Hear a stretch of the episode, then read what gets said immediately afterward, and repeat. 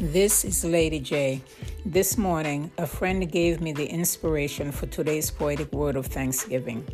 Her scripture to me read, For everything comes from Him and exists by His power and is intended for His glory. All glory to Him forever. Amen. Romans 11, verses 36 from the New Living Translation. Wow. In this life, we will have many opportunities to celebrate, yet there is nothing that we can really boast about, for every good and perfect gift comes from God. Gratitude should then become our daily attitude, for it honors and pleases God when we are thankful.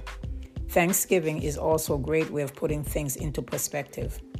Here is today's poetic word for your reflection. I'm thanking God this morning for another beautiful day. I'm thanking Him for every perfect gift that He has ever sent my way. I'm thanking God this morning for His steadfast love and the daily mercy that He shows me from heaven up above.